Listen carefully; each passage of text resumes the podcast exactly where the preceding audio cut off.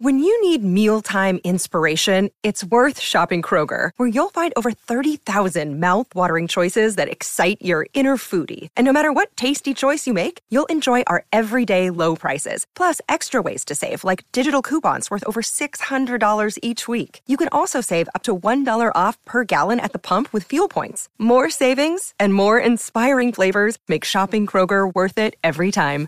Kroger, fresh for everyone. Fuel restrictions apply.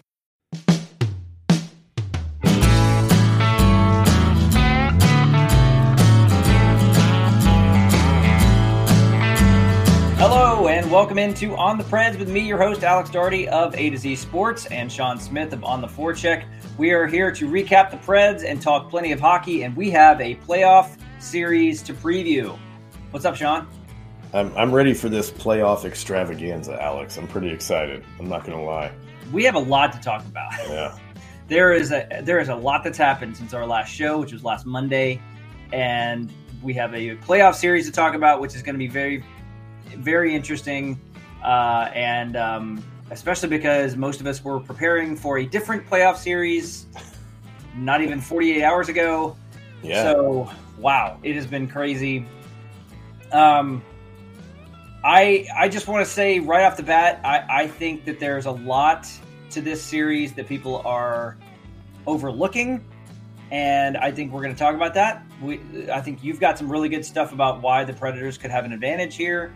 Um, obviously, the Avalanche are the favorites, but there's plenty of ways forward for the Nashville Predators to be competitive in this series. And if you can be competitive in this series, you can win the series, right? Yeah, and I don't I don't think, you know, you say they're obviously the favorite and it's it's not that they're just the favorite over the Nashville Predators. You put any team in their position and they're going to be the favorite. So Yeah. It's it's not I mean, it's not productive to kind of lean on that argument of well, well the Avalanche are the favorite to win the series because you could put any other team except maybe the Panthers in the Predators place and I feel like Yeah. they would have the advantage or, be at least be the favorite team to win. So Yeah. I'm not gonna Very good point.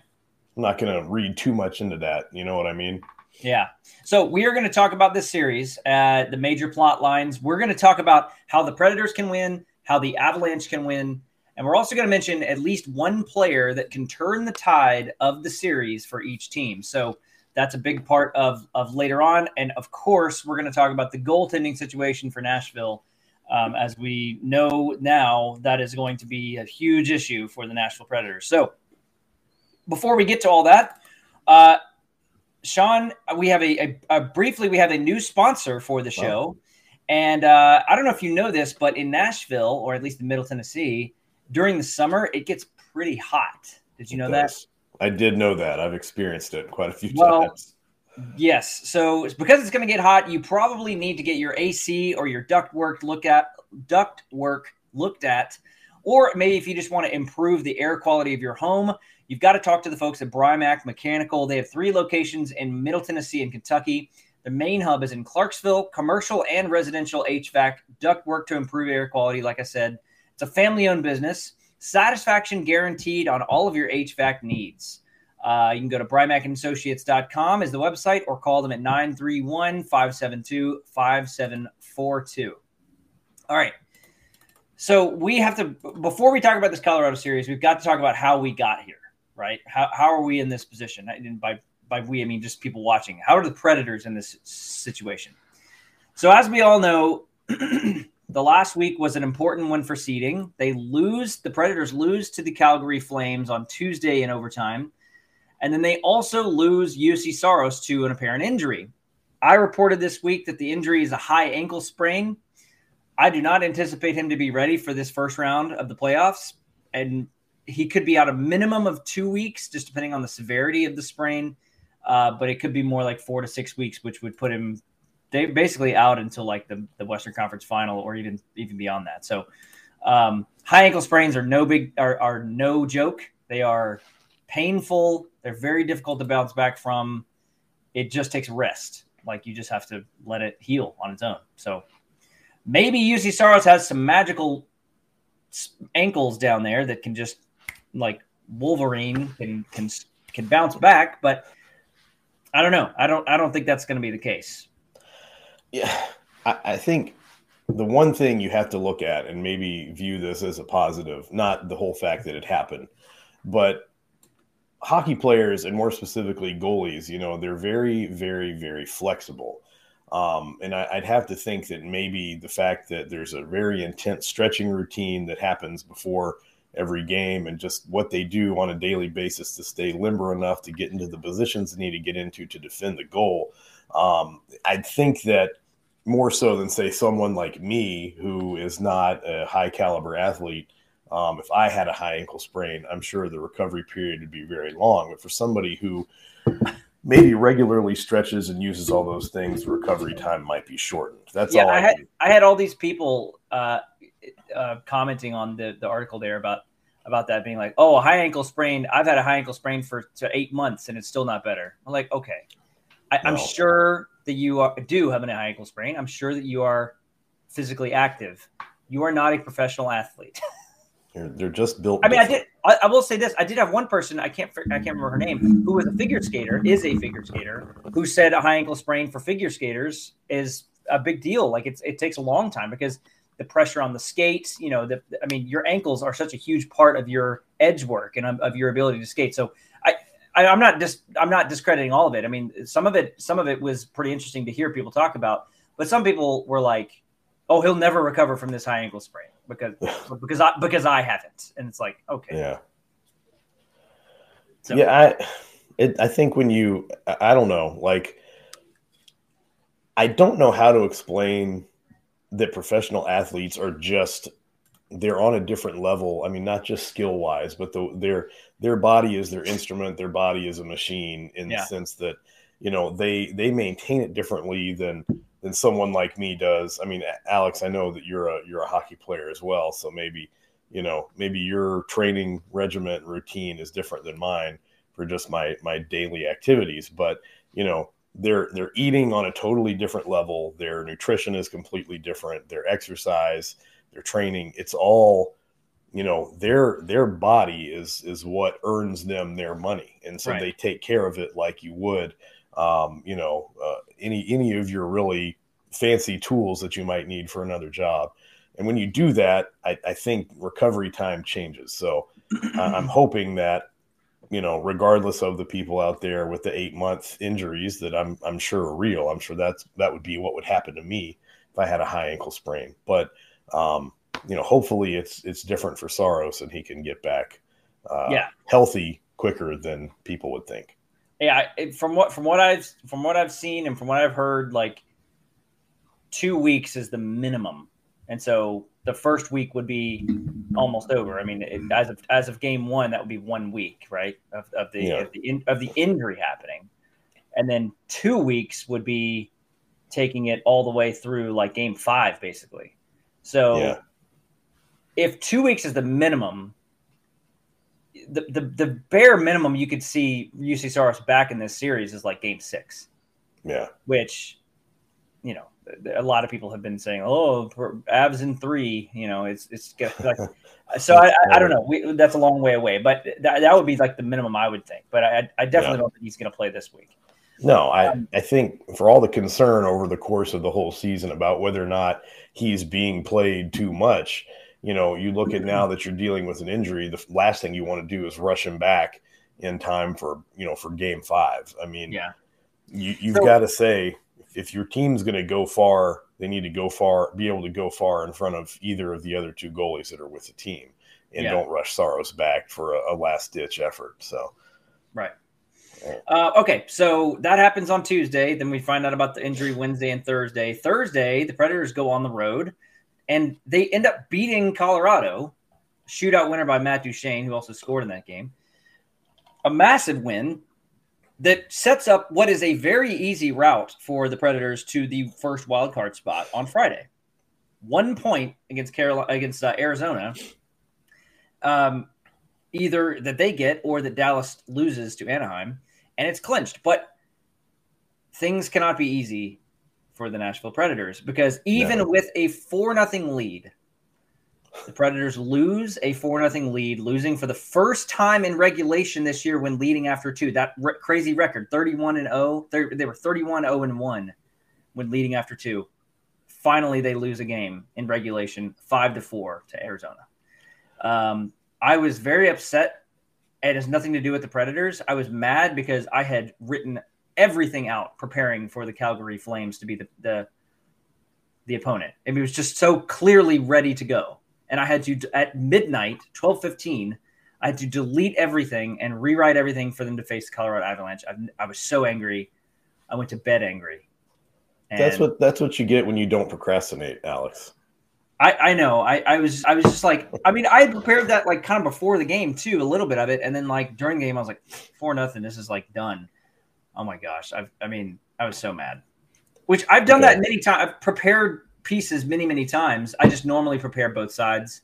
I didn't do that. My fault. But um, so and of course Dallas beat Anaheim. So yeah, it locks the Preds into the Avs and. uh now we have this this uh, first round matchup with Colorado, which is one that um, many people have said is the worst matchup, and but I, I think as as we've alluded to, and as you talked about before the show, there is a lot to think about, and I don't want to get too much in it. I want to save this for for the next segment, but I don't know that either route would have been all that easy.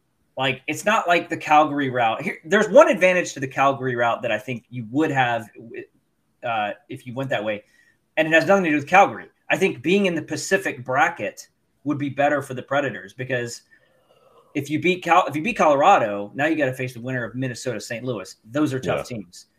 I'm not saying that LA and Edmonton are not tough teams, but I, am pretty sure Minnesota and St. Louis are harder than those two teams. So, um, anyways, and, and it, it's not like it really matters. They they, they are going to have a tough road anyways because they're a wild card team, and that's just how it goes.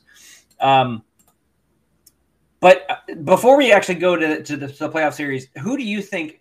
Because we this this helps us wrap up the, the the previous week. So David Rittich started Thursday, Colorado. Big save, Dave.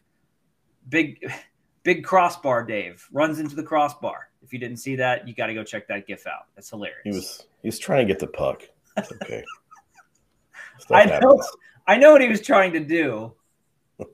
That was one of the funniest things I've ever seen. I've never. If, I've I mean, who put who put a crossbar there? I mean, who knew that would be there? I know, I mean, right? You can't just expect to turn around in the crease and run into a goal. Good thing David Rittich was wearing a helmet because there's it was a construction zone over there for him. Yeah, um. Yeah. So David Rittich starts Thursday and he gets the win. I mean, honestly, the first period, it was like, wow, he is just giving up everything. But he locked it down and he got he he, he stepped it up. I mean, he got maybe got a little lucky here and there, but he definitely improved. The problem with David Rittich is, uh, and I've heard I've heard several analysts say this. You know, he's he's he's a guy that he's going to make the first save. He's not likely to make the second one. He's he's going to give up rebounds. He's gonna he's to flail in net. He doesn't have great lateral movement. He's not an incredibly athletic guy like Rinne or Saros. He's, I mean, he's fine, but he's not. He's just not those level, that level. So that's Rick. He get, gets the win. It was a it was a struggle though. Then Ingram plays on Friday and gets the loss. He only had like twenty. How many saves? Did he have twenty two saves, something like that. Weren't a lot. Wasn't a lot of shots. I, I mean, Ingram to me, I think is the better play for game one, but he didn't do himself any he didn't do himself any favors. Like he had a there were at least two goals that were deflected that were I really aren't his problem. I mean, that's not that those are going to go in.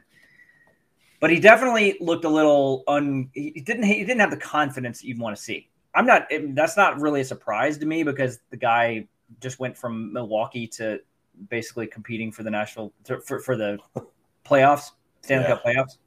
Yeah. But man, I, I, what did what did you think about the goalie situation there for Rittich versus Ingram? Well, like you said, I don't think Ingram really did himself any favors in that game. Um, you're really hoping, or I, am sure we were all really hoping that you know everyone had said when you saw Saros go down, you know, okay, well they can call up Ingram. Ingram's been doing really well, and they'll be just yeah. fine. And so what you what you kind of expect to see, especially against a team like Arizona, and when I say a team like Arizona, what I mean is a team that's at the bottom of the standings. Yeah. Um, you know, I don't mean a certain way they're constructed. I mean, they have players that can shoot. They have guys that, that are good at hockey. It's just that this season they have not been very successful. So and they, they, didn't even have their top players that game. I mean, like no, I mean it was it it should have been by all rights and standards a perfect setup for Ingram to look like an all star. Um, unfortunately, that's not what happened. And so I think you have to kind of tender your expectations um, kind of alongside that performance and say, okay, so like you said, Alex, you know, he's coming from Milwaukee to this is a game for a playoff spot. You need to do well.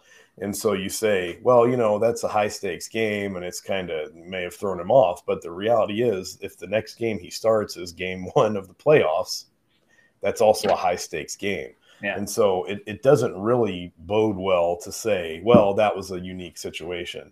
Um, you could say maybe he just needed one game in the net to kind of get back to NHL speed. I mean, but I'll we'll, we'll both have to be really, really honest here. Um, that Arizona game speed is not the same as uh, Colorado game speed. So um, no.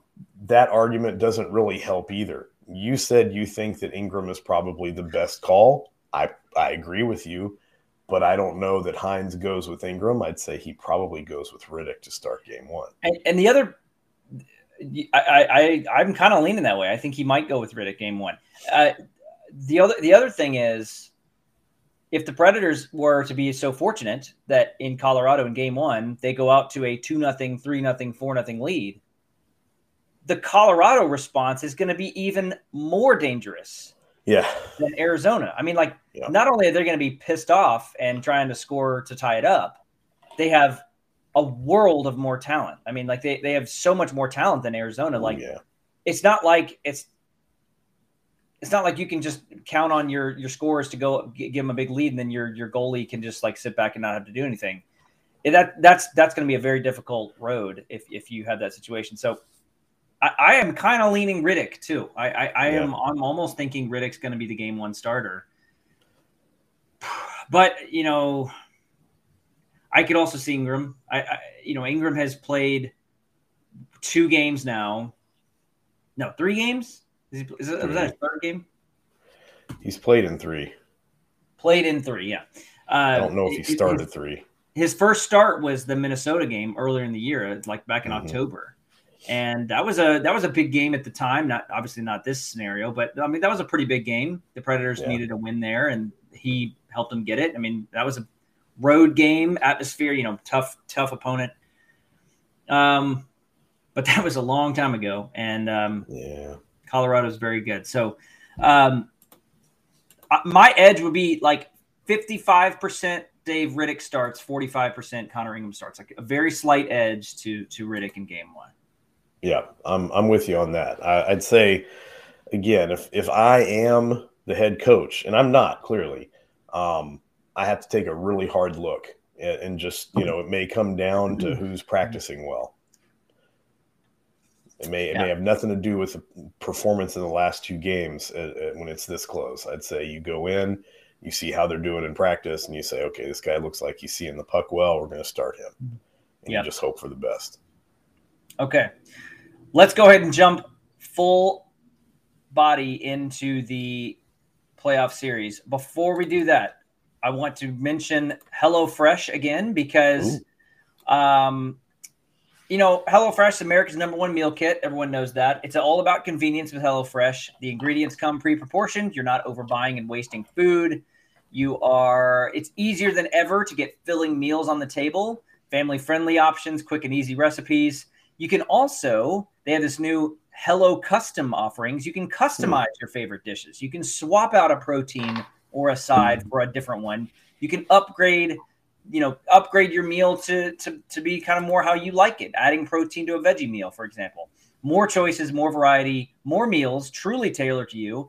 Uh, we did the thing this past week. I think I mentioned this. We we sat off this week because uh, we, my wife was out of town and we had a whole bunch of things going on. So we we took our week off from HelloFresh. We did that in the app. It was very very easy, and now we're back on. We just got our box meal yesterday, and we're gonna cook some box meals this year. I didn't, I didn't even looked at the recipes. I'm sure they're gonna be good because there's 50 different weekly options. You can skip weeks if you need to. Like I said, you can change your delivery date, all that stuff. You've got to give it a try. HelloFresh.com slash Preds16. Use that code Pred16 for up to 16 free meals and three free gifts. Go to HelloFresh.com slash Preds16. Hmm. Okay. The Colorado Avalanche. Oh. so in, when I look at this matchup, um, the Avs have a significant advantage in the following areas. At this point, goaltender for sure, um, because Darcy Kuemper's been very good. Pavel Francouz has been very good as a backup. I think we'll see Darcy Kuemper until something bad happens. Um, overall depth, I think, goes to Colorado. I mean, like their scoring depth has been much better than the Predators. They've scored plenty more goals. Excuse me, plenty more goals. They're offensively, their forward lines are, are just much more balanced. Um, speed, give them an advantage in speed for sure. I think you give them an advantage in special teams, though I will point out later on it's not as it's not quite as big a margin as you might think. There's a particular reason why the special teams advantage goes to them, but it's not as big as you think. And then forward skill. I mean, they have so much skill all over that team, uh, and not just forward skill, but defenseman skill. I mean, Cale Makar, Devon Toews, um, Sam Girard, the rest of the defense is all is all really skilled, good players. So um, the Predators, I think, have the advantage in physicality. We know that. We know they are a much, much more physical team than pretty much anyone in the league. That is yeah. how they've how they've gotten to this point. Uh, and possibly defensive depth. I, I, don't know if that's necessarily the case yet because uh, I haven't seen too much out of, you know, when I think about the fact that the Predators can ice guys like Jeremy Davies and Mark Borowiecki, as opposed to the bottom of, of the Colorado lineup, which has some defensive questions. Like I, I think that they've got. Um, hang on, let me pull that up real quick. I think the defensive depth goes slightly to the Nashville Predators, but I don't think it's going to be a huge advantage. I think it's all about the top four on the defense, anyways. Yeah. In which case, I think that it's almost a wash because of how good Roman Josi's been. But Colorado has a great defense too, so the, the defense might be just a wash at this point. I think you know, I think you're probably right in that, and you got to remember, and I'm not speaking directly to you, Alex, but I mean for everyone out there listening or watching. Um, when you get to the playoffs, you're going to see your top four play more minutes than you did in the regular yeah. season. Um, the reason you have those third pairing defenders out there um, is to give those guys a break. And, and, you just want someone out there who's competent and can do what they need to do, maybe use them on the penalty kill, things like that. So as you go into the playoffs, you're going to see, you know, ice time for someone like Roman Josi, for Cale Makar go up and mm-hmm. ice time for those guys on the third pairing go down a little bit. So that's that. I mean, yeah, depth wise, maybe the third pairing defenders can go a little deeper for the Predators, but you're just not going to see them as much. Yeah, the the, the just while I'm I'm remember or I've got it pulled up now. I, I don't know that he'll play in the playoff, but they've got Jack Johnson and Josh Manson, and those players yeah. are not nearly what they what they were. I mean, Jack Johnson especially, but uh, if they play Jack Johnson in the playoffs, that's going to be an advantage for the Predators because he's pretty slow. Um, uh, Bowen Byram is a, a, young guy that they like, and uh, Kurtis MacDermid, he'll probably play. Erik Johnson's the a, a good player, but he's also pretty old. Um, and uh, yeah, again, I, I, think you're right. I think it's all about the top four. I mean, it's going to be, it, it, let's say top three. Let's say the top three defensemen for the Nashville Predators. That's Roman Josi, Dante Fabbro, Mattias Ekholm, and uh, I mean Alex Carrier. I think is well. Let, us let's, let's put Alex Carrier instead of Dante Fabbro. Let's put Josi, Carrier, and Mattias Ekholm. That's, that's that's I think the top three best defensemen for the Predators right now. And the the Avalanche have Cale Makar, Devon Toews, Sam Girard. I think that I think the Predators have a very slight advantage in that because of how much better maybe an Ekholm or a Carrier is over a Sam Girard, if that, if that makes any sense. The the best one-two punch is definitely Cale Makar, Devon Toews, but I think the Predators have the best, better of the top three. It's it's really close in, in terms of the, the blue liners. I think you're right, and you have to remember too that Um, if Sam Girard's on the ice with Forsberg, then he's really not there because Forsberg's going to make him look silly, as is his custom. I'm not. I'm not sure like what happened when Girard was with the Predators between those two, but Forsberg certainly seems to just have a goal to make him look silly every well, time. He only played like seven games or whatever. They got him just under that. There was like the eight game barrier. They had to wait. They had to get him under that, and then they traded him. Um, I'm just saying, it just looks like. I don't know, like it's almost cruel what Forsberg's done to Girard. Just there's so many, you know, you think about like the NBA slam dunk posters from the uh, 90s where you can see the guy getting dunked on and you've been posterized and mm-hmm. all this yeah. stuff. And like I, that's just Sam Girard is just that to Filip Forsberg. Mm-hmm. It's it's really the, unfortunate. I think that yeah, no, I exactly. Sam Girard definitely having nightmares already. But forward wise, I think the the Avalanche have the advantage overall. I mean, saying nothing of the Predators like top producers, Duchene, Forsberg, Johansson, Granlund. I mean, those are incredible players. Once you get beyond the top three for the for the Avalanche, you've still got some incredible players. I mean, obviously mm-hmm. the top three, Rantanen and uh, Nathan MacKinnon and Burakovsky, who plays with them usually. Nazem Kadri has had an incredible year. Valeri Nichushkin, the one-time Dallas Stars castoff, uh, has had a resurgence. I mean, he's been he's been in Alex Newhook, uh, Darren Helm has been pretty good. Artturi Lehkonen has been very good. Nico Sturm. all these guys have had just really solid years. Their bottom their bottom line, Andrew Cogliano, uh, probably that's Darren Helm, and then I guess Alex Newhook is on the bottom line. I think so. No, Logan O'Connor.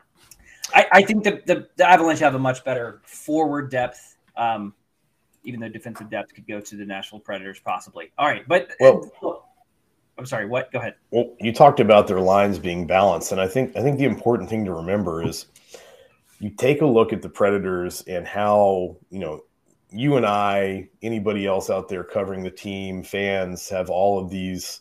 You know, there's been a lot of shuffling going on, at least beyond the first line. Um, you're still seeing questions about what to do with guys like Eeli Tolvanen, whether or not uh, Matt Luff is slotting in on any given night. You know, those are those are questions that have to be answered on a nightly basis. Whereas I feel like the Avalanche, you pretty much know exactly who you're getting on every line every night. And you know, just a testament to the fact that all those guys are having good years. You know, this is one of the best leagues, best teams in the league. You know, you're you're not going to have a team that's going to be one of like the top two, top three teams without having everybody on the team having a good year.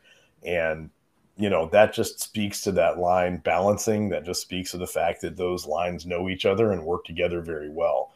Um, unfortunately, when you when you're still kind of tinkering around with what your fourth line looks like or who's playing with who on the second line going into the playoffs, you definitely can't claim to have that advantage. And I think that's yeah that's going to be an issue for the Predators.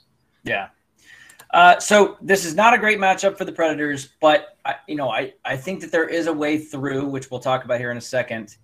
Um, I, I also think this. So this is very different for the the Nashville Predators of the past, but I don't think that you're going to have to like the Preds are not going to be able to win a bunch of like low scoring one nothing two one kind of games.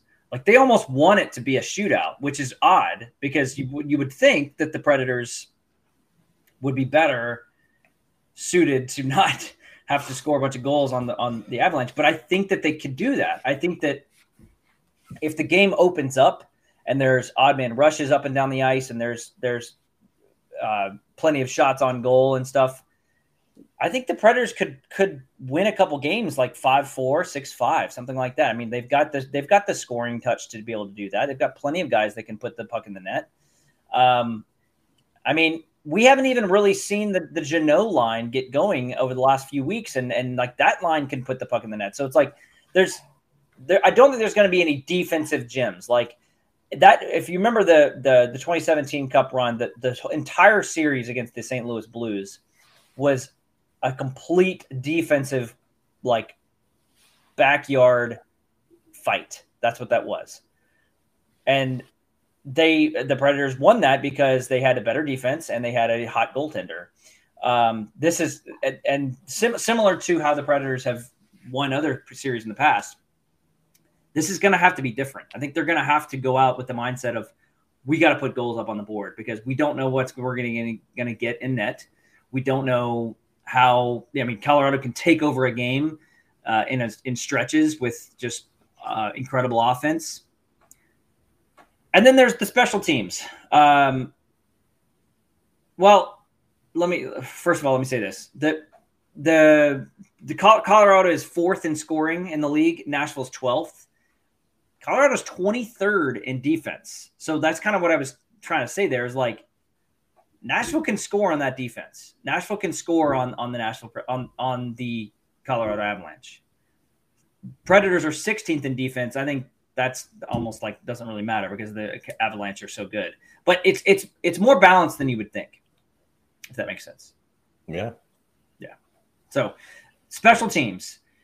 The biggest the biggest problem for this special teams matchup is the Avalanche power play versus the um, Nashville penalty kill.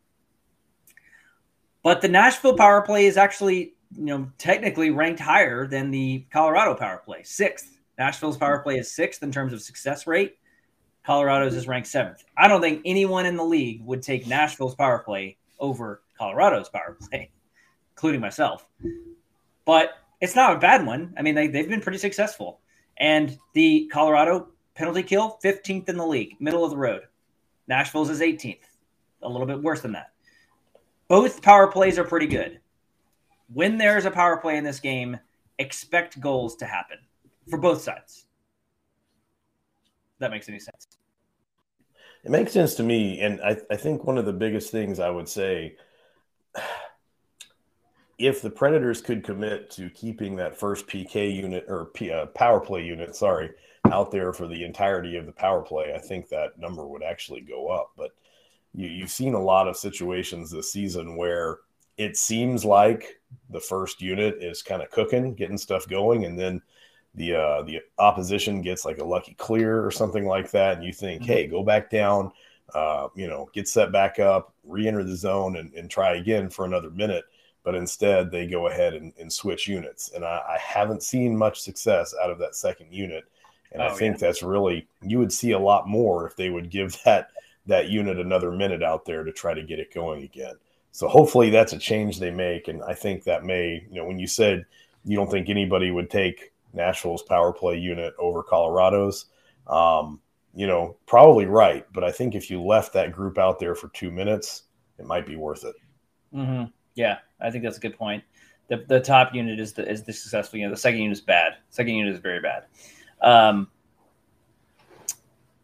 okay, let's let's go ahead and jump to this. I sorry, I've, I've had some connection issues. I hope it's not disrupting too much. Are you having any connection issues on your side?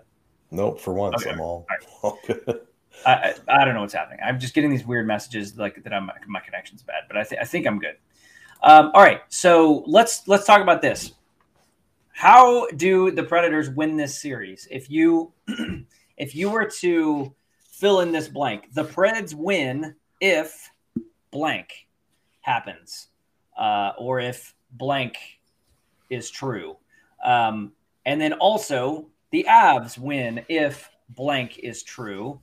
Um, how would how would you phrase that? So I, am actually going to start here, if that's all right, because I actually yeah. wrote about this uh, for A to Z Sports.com. You can go there and check it out. I wrote about three ways that the National Predators can win. And I will talk about one of them. I'll let you go read the other two. Oh, I already have. um, the the I think the Predators can win if they continue their success against Darcy Kuemper. For those that don't know, the Predators have actually been pretty good against Darcy Kuemper in his career. He has not been a stonewall for them. He's been okay. He's been probably about league average in terms of uh, his production against the Predators but he's got a 909 save percentage career against the Predators. That's in 11 games. And most recently, the Predators have put plenty of goals on him. They, they scored four and five goals on him in the last two games, um, like an 861 percent, uh, save percentage. I think that the if, if Darcy Kuemper is the goalie for the for the Colorado Avalanche and they don't replace him, I think the Predators have a chance because they if, if you can score, if you can score goals against this team, you're going to have a chance to win. Like the the biggest problem that I would see is if the Predators faced a red hot goalie that just didn't allow them to go in, it, that, that that was stopping them left and right. That would probably be end up in like a sweep or at least a five game loss. I think that they can score goals against Darcy Kuemper, and if they can do that, they have a chance to win the series. Who did you say? Did you did you mention in that article that was it Duchene that's had particular success against Kuemper? He's he's just he's scored three goals in two games on him this year. Yeah, and I think that's something you know. I I definitely agree with you. I'm not going to say like, I, I obviously I have. I think two of those goals were power play goals, just to clarify. But yeah, go ahead. Well, of course they were.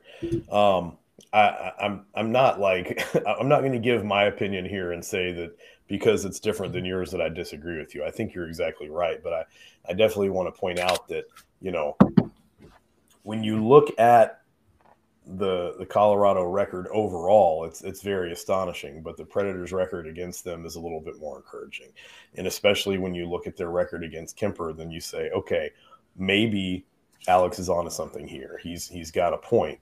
Um, you know, John Hynes has said before that they should really just call the game goalie and not hockey because that's what it really comes down to. So if you can, it's very if true. You can, yeah, if you can, you know, if you can figure out Kuemper and light him up, then it, it may not really matter. Um, if they if he goes on a hot streak and shuts everything down, then they're going to be hung out to dry. But yep. um, so here's mine. If you're ready for it, are you ready, ready. for it? Yeah. Okay. So the Preds can win, and I, I, I really, I want to say I really enjoyed your article. Number one, um, you you see the game differently than I do, so that's good. And um, but but here's here's kind of how I see things, and it, it all goes back to this. If you think back to the beginning of the season when the Avalanche and the Predators met before, all it took to really throw Colorado off was Mattias Ekholm. Now, you and I talked before the show, and you pointed out that for a long time, Mattias Ekholm was kind of the uh, kind of the disturber on the team, kind of the pest that would go in and get the other team thrown off. But yeah, here's the thing: um, at best, he's fourth on the team now in in stirring up stuff. Um, and and realistically, uh, if all it took was Ekholm to get under their skin, wait until Colorado has to play against Nick Cousins every night, Tanner Jeannot every night, Mark Borowiecki every night. Because you know when we talk about a physical game, we're, we're not we're not really talking about the fact that the Predators fight. I mean that's that's definitely an aspect to it. It's a, it's a natural result of the physical play. But the Predators are a team that are going to finish every check. They're a team that's going to force you to gain or earn every single, you know, inch of ice that you get. And as long as they're doing that, as long as they're doing that, it's going to bother the Avalanche because they're a team that's used to getting through the zone quickly. They're a team that's used to entering the zone cleanly and getting set up. You start forcing them to really question whether or not they want to go after a puck or whether or not it's worth trying to get through the blue line as opposed to dumping and chasing. Um, you're going to throw them off their game. And again, back to what I said before, if Mattias Ekholm is all it took to get them thrown off earlier this season, wait until they get a load of the other guys on the team at this point. You can throw them off their game by getting under their skin. And I think if you can get under their skin, um, you force a lot of what I would call you force a lot of errors on that team. You force a lot of mistakes. And the Predators need to be able to take advantage of those mistakes. But I think as long as they can do that, they stick to what their typical game plan has been all season long. I think it could create over the course of a series, as opposed to maybe just the first game, uh, a situation where you're forcing Colorado to play a game they don't want to play. And it's a game that the Predators have played all year yeah, I, I, think you've you've you've touched on something that I think a lot of fans and a lot of people are going to really is it, they're going to point to as either the thing that will win Nashville the series or the thing that will lose Nashville the series because yeah. the physical part of this is I mean it is such a dangerous game to play. Like it's you are putting all of your it, it's such a risk to go into each game thinking we're going to push them around and force them to make mistakes. Because if the referees don't see it that way, you're going to be sitting in a lot of penalty boxes and you're going to be watching a lot of goals go up on the board. And oh, yeah. and I just think what's the saying like a falling knife has no handle? Do they really want to play that game? Do they do they really want to try uh like just leaning into that part of their game as a, as a way to try to win. I don't think that they do. I, I, I think that like I'm not saying that they can't be physical and they can't hit finish checks and stuff like that, but the the stuff after the whistle, fighting, uh, in in uh, trying to get someone like a Nazem Kadri to come after them, which I think that's definitely going to happen because he's always in it after the whistle. I mean, there's going to be a fight between Mark Borowiecki and Nazem Kadri at some point in this series uh, probably between, um, well, any, anyone else on the on the Avalanche team and J- Tanner Jeannot. Tanner Jeannot is going to do something. Like he's gonna he's gonna get in a fight. I hope I so. Know, but so I, I just I, I I'm really hesitant to say that the Nashville Predators should lean into that because I think it's too much uh, too much of a risk in terms of like how they could. I think they have enough skill to beat Colorado with skill. They don't need to physically blow them up. I will say this. I think if they lose the series and they lose it by kind of the method you're describing of just being like being the the bully in the in the room, I think a lot of people will feel better about that. I, I remember how many people were so angry that the Predators got just like pushed around by the Dallas Stars in 2019, pushed around by the Colorado, Carolina Hurricanes. Um, even going back, getting getting just drug around the ice by the Winnipeg Jets in the seven game series. Oh, literally, people people were so angry that they got that, that that that that's how they lost. Not that they couldn't score more goals, that that they got pushed around. So like I think people will feel better about that if they lose that way. I just don't know that it's. I, I think it's too risky. I think it, they they have to back off from that. They have to to to take a little bit of that edge off in order to not, you know, find themselves get in one fight and then find themselves down three goals five minutes later. It's just like it's such a risk. I well, think. Uh, yeah, I mean it's a risk, but Alex, serious question here: Can you tell a rainbow to not be beautiful? You cannot. So how are you going to tell the predators to not be physical? I, I'm not. You can't. They're not. You're not going to tell them to be physical or to not be physical. They just they they have to find the balance better than they've found it in the past. Like they've they've got to find the the Calgary Flames game from a week ago is a good example. Yeah. They right. they did not find the balance there. They got into too much stuff. It was too I mean, look, the, the Matt Duchene, Matthew Tkachuk thing. Um that was really, really close to being advantage Preds, but yeah. the ref didn't see it that way, and so they had no. to deal with the power play or deal with the penalty kill you can't always put yourself in a situation where you're relying on a third party object uh, you know official to make the call i think that uh, the avalanche did more bad here than the predators did bad so i just think that it's too risky but especially given the the special teams discrepancy um but could you could you bait someone like a uh, let's see who on the predator who i need to check and see who on the avalanche leads in penalty minutes because I'm sure I'm sure it's MacDermid. A huh? It's MacDermid. MacDermid. Okay. Yeah, I looked. I looked that up. Uh, I did research, Alex. Good job, Curtis McDermott. So yeah, I think it's a very good chance Curtis McDermott is going to get in a fight with somebody. Kurtis yeah, MacDermid, percent chance. Gabriel Landeskog. We still don't know if he's going to play. I just looked that up. He's um, he's been out indefinitely. I, I don't know what that means exactly. I think, I mean, who knows? I don't know. That's kind of interesting.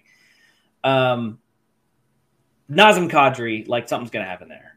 Uh, but other than that, they don't have a ton of guys that rack up a lot of penalty minutes. I mean, no. When Nathan MacKinnon is their fifth highest penalty minute guy, and he's not a he's not a um, not a brawler, not a fire starter or anything. No. So, um, could you bait someone like a Curtis McDermott to getting a bad penalty? Probably. Could you? Yes. Could you bait Nazem Kadri? Absolutely. Probably. You're going to get yeah. Nazem Kadri to do something stupid. Maybe even get himself suspended. I mean, he's that's happened before with him.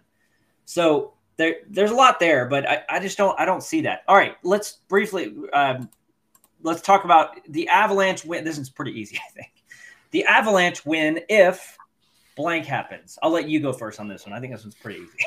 It, it's i mean there's a variety of things that we could we could bring up but i think one of the biggest things is that um, the avalanche win if they transition well it really it's not if they transition it's if they're allowed to transition well um, you know you know like count, counter attack kind of stuff yeah I, yeah I, think i think that's kind of been a weak spot for the predators over especially over the last month or so um, is you you've seen a lot of situations where an errant pass or um, even you know just a not a, not an errant pass, but just a puck that's misplayed leads to a quick turnover, um, and you see you know an odd man rush or you just see an absolute breakaway.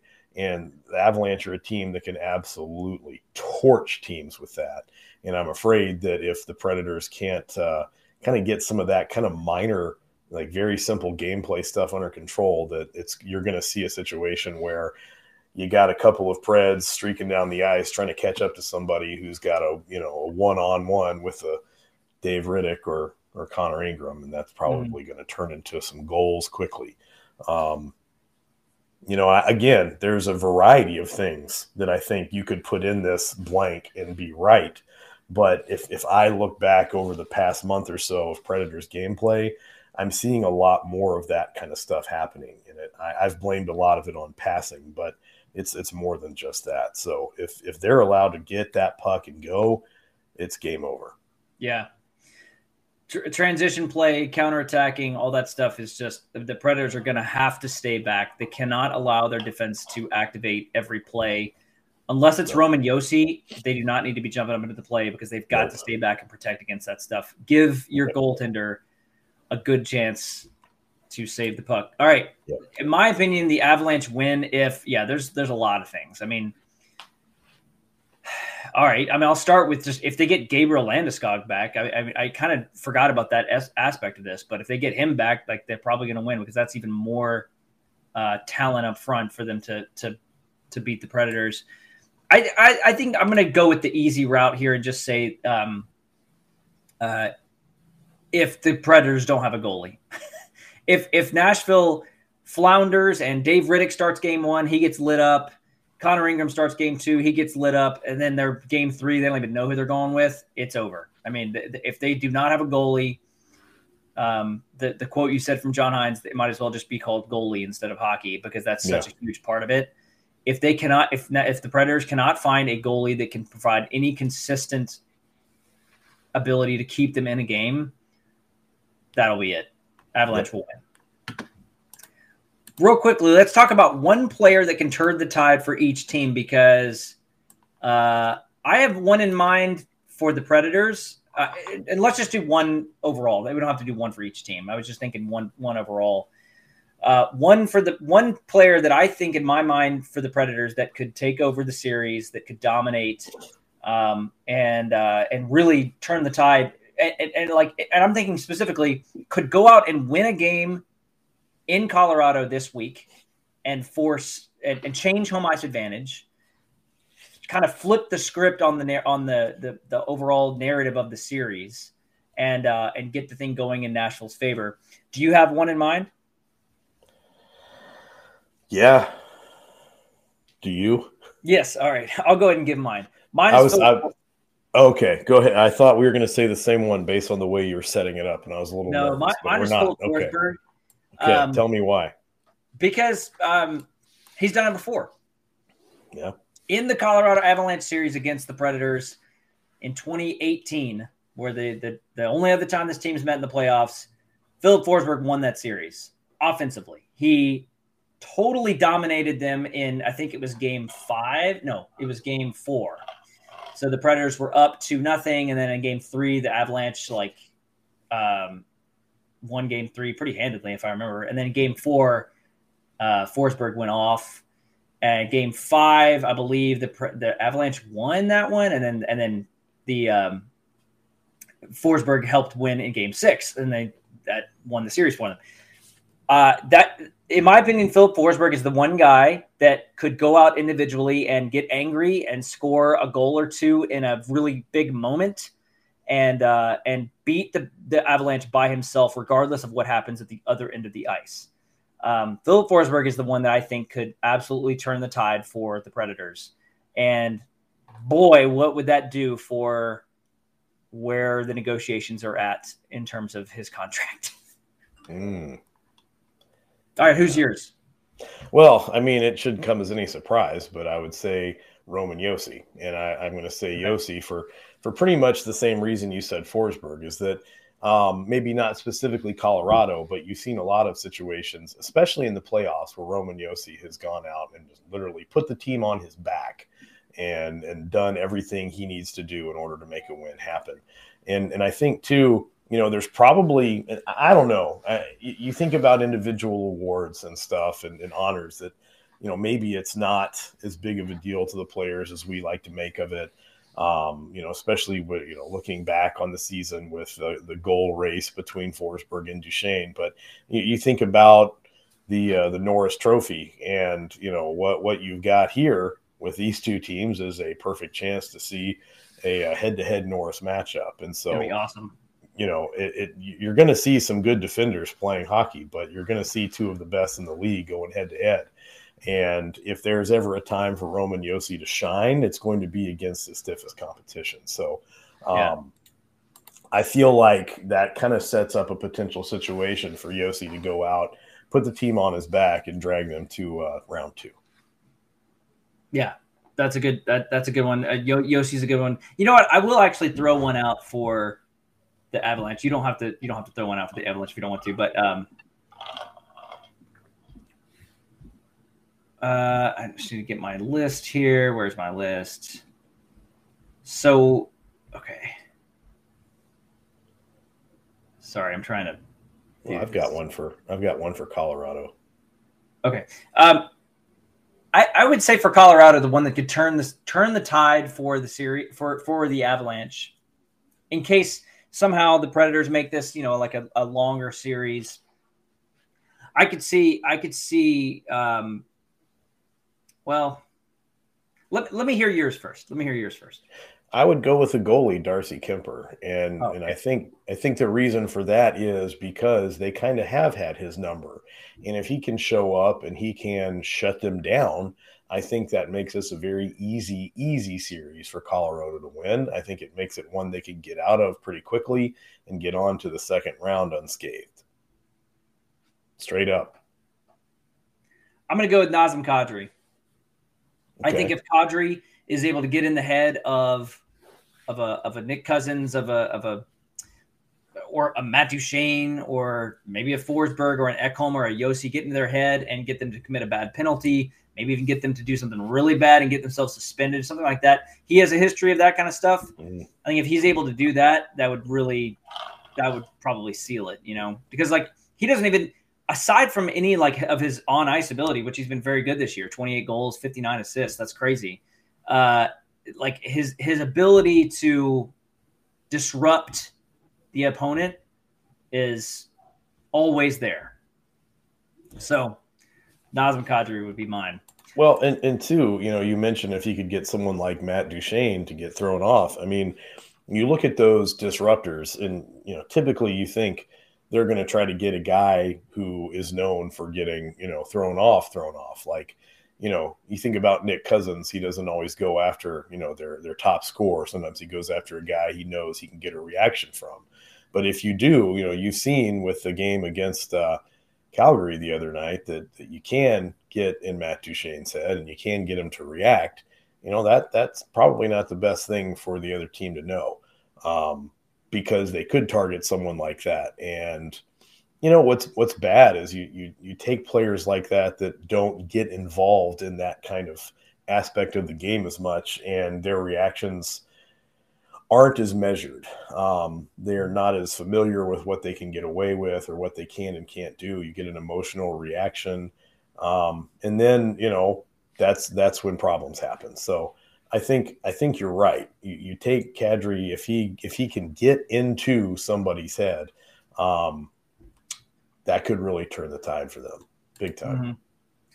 So the series breaks down like this. Game one is Tuesday at Colorado, 8:30 p.m. starts. We've got some late starts here, although not as late as it would have been if it was Calgary, by the way. So we've got about 30 minutes extra sleep tonight. Ooh.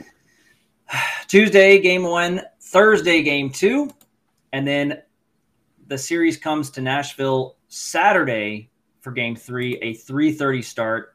Love it. I love the Saturday 3:30 start thing. You just get down there early. You spend the entire day in Nashville, at downtown Nashville. Attend the game. Oh, it's just that's that's that's the best right there for me. Uh, that that is like that is Valhalla for me. just a full day where there's a hockey game as well, and um,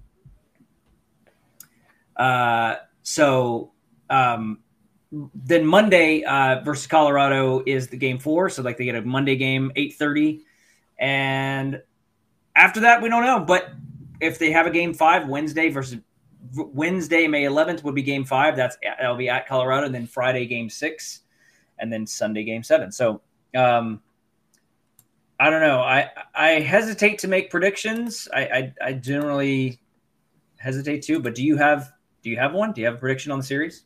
No, I don't. I don't. I, I feel like after one game, I can make a better prediction than I can just out here raw like this. You know, it, it's. I have one prediction. Just... I have one prediction. I my only prediction is that I think it goes six games. Okay, that's a prediction. I don't know who wins. I think it, it would go six games, and either the Predators are winning the thing in six at home, or the, the Avalanche win it in six. So I, that's all I got for you. I think it goes six games. I just I, I think that's a I think that's a safe. I think you're probably right. I think it's probably safe. This. Yeah, probably too safe to be honest. Well, I mean, you, you, get you start hot taking out here, and the next thing you know, you end up on old, old takes exposed or whatever. I just well, I just I see that the Predators have had so much go well this year that they can win two games against this. At, at, at, very, at the very least, they can win two games. I know the Avalanche could win four. so I, I, think the Predators can win at least two games. So I, I mean, if I was to lean, I would say Avs in six.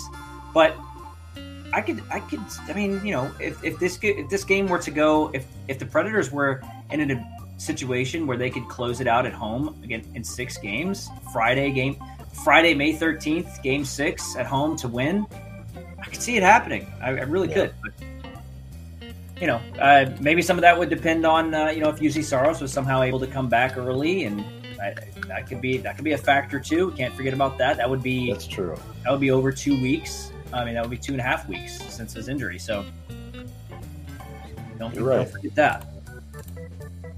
I think if the if the Preds can find a way to pour on the goals, they can just open things up, make make it a high scoring affair, then I'd say that they, they have as uh, good a chance as anybody.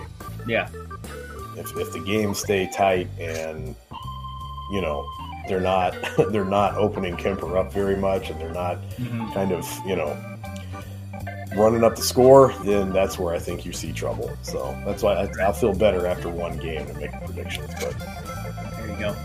Okay, that does it for our show. You can check out all of our hockey coverage at a to z sports.com and please also go to on the ontheforecheck.com as well. Follow me on Twitter at AlexDarty1, follow Shaun on Twitter at SCSOTF, and we will see everyone next week. Huge week this week. We'll see everyone next week.